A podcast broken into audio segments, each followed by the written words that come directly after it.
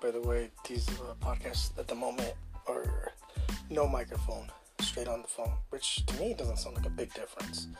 However, it does eliminate background sounds, which is good, especially when you have a fan on or something going on in the background. But right now, there's not much noise, not much noise. Um, fucking Ozzy Osbourne has a, I guess, a new record. It's a new song.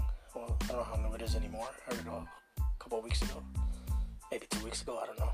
And he has a song with Post Malone. Pretty crazy?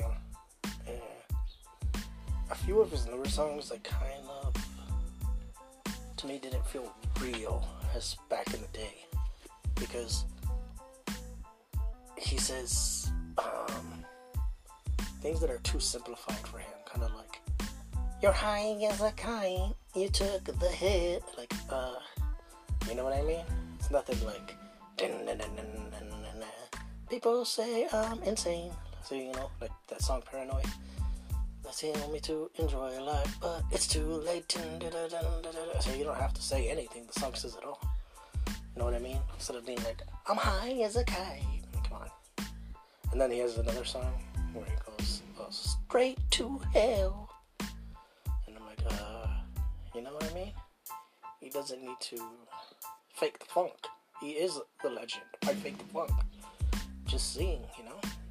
Just seeing while you're on one, homie. Anyway, the mofo almost died, so give him some respect. The one with Post Malone doesn't sound that bad, though they sound kind of uh, similar, Post Malone and Ozzy Osbourne, to top it off.